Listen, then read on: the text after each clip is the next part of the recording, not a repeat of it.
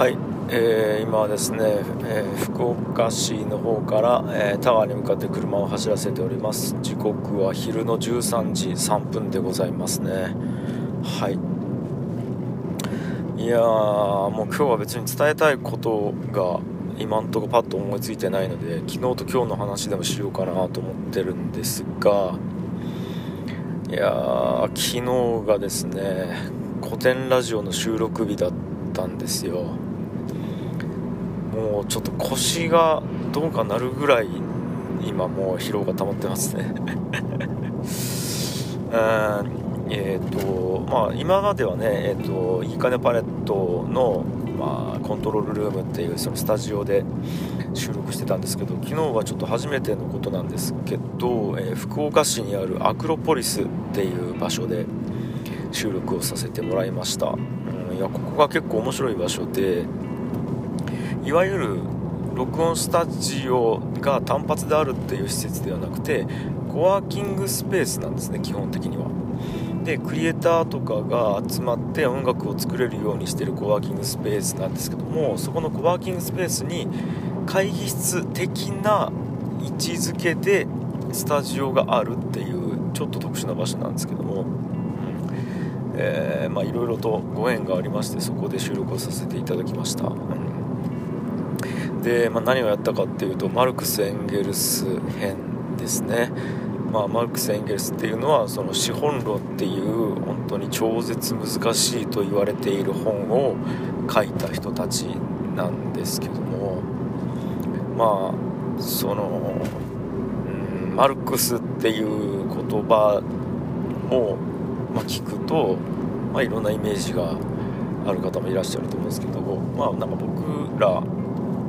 古典ラジオっていうのはなんか特定の思想みたいなものをえー、いい悪いとか、えー、これが、えー、なんか正しいと思ってるとかそういうことではなくてまあいつの時代どういう背景で誰が何を考えて何をしたかっていう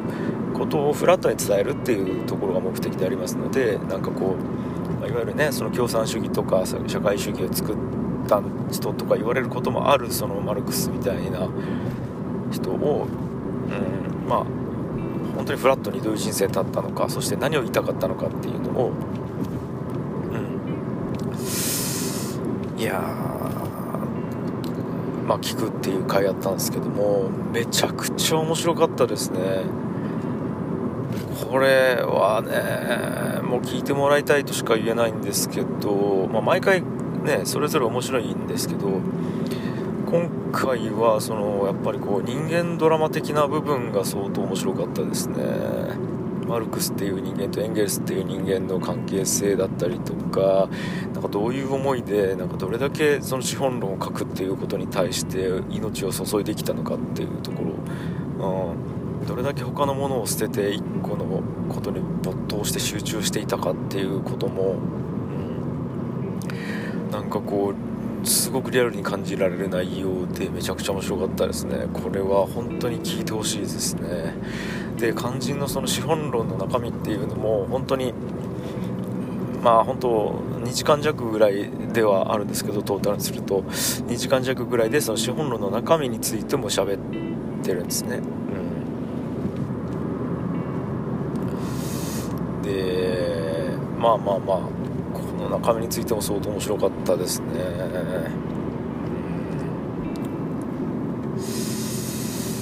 めちゃくちゃ難しかったですけどね。っていうか難しうんと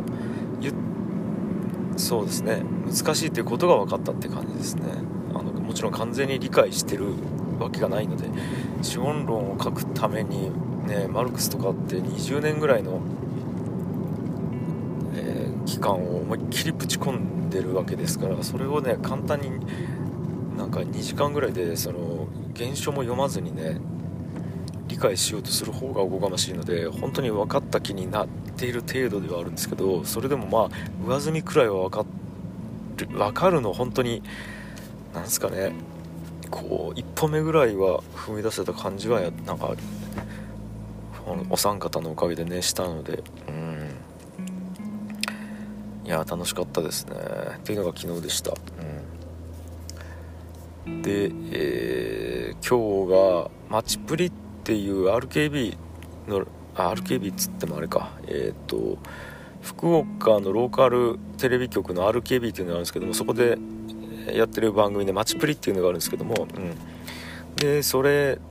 で、えっと、スタジオでコメンテーターとして呼んでいただきまして出演をしてきましたっていう感じですね、うん、でまあ桃地浜にある桃地浜っていうところにある局に朝から行ってきましてもう7時半とかに起きて車で桃地浜行ってでリハーサルやって、まあ、スタジオで収録みたいな感じだったんですけどもまあ僕コメンテーターっていうのを初めてやらせてもらったんですけども、うん。まあ、結論というか感想を言うとあまずどういう番組かでいうとまあ本当に情報バラエティみたいな感じなんですね朝の。で、まあ、特にマチプリっていうだけあってその地域っていうところにすごくフォーカスして、まあ、いろんな、えー、ところに行ってその地域の活動みたいなものを、えー、紹介していくみたいな番組なんですけども、うん、で東国原知事が、えー、出演あのゲストで出演されてて僕もそこでコメンテーターとして出演させていただいて、まあ、対談する対談っつうかまあそのコメントを言い合うみたいな感じだったんですけど、うん、でまあ本当に軽くではあるんですけどその地域を盛り上げるっていうことは一体どういうことかみたいな話もちょっとだけさせてもらったりとかして、うん、っていうのもあったりとかあとはその各地にロケで回ってる映像を、えー、スタジオで見てそれに対して一言コメントをするみたいなまあそういうところもあったりとかしてっていうまあいわゆるコメンテーターってやつですよね情報番組の。初めてやったんですけど、まあ、感想で言うとめちゃくちゃ楽しかったですけどめちゃくちゃ難しかったなっていう感じです。う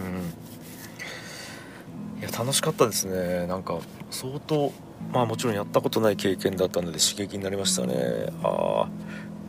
あなるほど。他の人はまあ言うたらプロですからはあはあえー、VTR 見てる時ってこの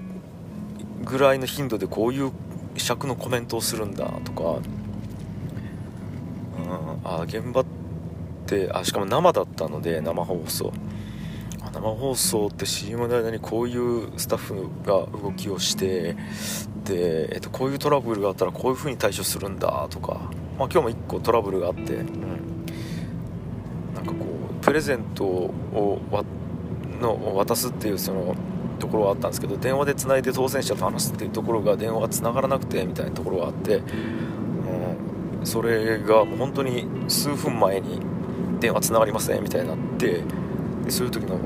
あとかこうやって対処するんやとか順番入れ替えてこうするんやとか、まあ、いろんなことが勉強になりましたし、まあ、何よりその、まあ、出られてる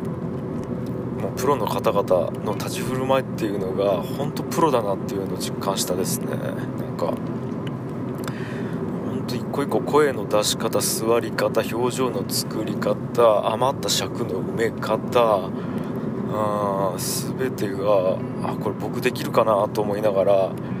ちょっとでもねなんか技を盗もうと思って見てたんですけどすごいなこれちょっとできるようになるまで結構大変だろうなと思いながら見てましたね。な。なんか特に VTR 見てからパッてスタジオに戻された時にあと15秒であのー、受けコメント15秒あって CM 行ってくださいみたいなことってあるわけですよ。でそれでその15秒にきっちり収まるように言葉を選んでテンポを選んで伝えたいことを伝えた上で、えー、CM にパンっていくみたいなところって本当に技術ザ技術ザスキルなんでそういうところが垣間見れたのも面白かったっすね。いやまあまあ。もう一回やればもうちょっとうまくできると思うんですけどね。まあまあ、まあ、楽しかったですね、うん、いやまあとなんか、うん、意外と自分の顔がそのいわゆる、ね、編集された状態じゃないですか。生ってそのワイプのところに自分が顔があったりとかパンパンパンってカメラ切り替わったりとかする中で自分の顔が出てきたりとかそういう中でリアルタイムで自分の顔を見るっていう経験って意外とないんですよ。その YouTube 撮影してる時ってリアルタイムに自分をチェックできないですからそういった意味では自分をチェックしながら振る舞う動きをする撮るっていうのもすごくなんかこういいフィードバックになったっすね。まあまあ超楽しかったっていう話です。はい。いやでまあその後ちょっとあの RKB さん、まあ、ラジオも、ね、曲があるのでそっちの方ともお話をちょっとさせていただいて、まあ、やっぱ僕は音声コンテンツめちゃくちゃ、ね、興味があるので。いやそっちもねなんかできればなと思いつつはい。そんな感じでございました。はい。やっぱラジオやりたいですね、はい、もちろんテレビは面白かったしあれだったんですけどなんか全然違うゲームやなと思いました。ラジオとテレビって、もうなんか本当に短距離走の筋肉だなと思いましたねテレビって。15秒で何が言えるかみたいな、面白かったです。はい。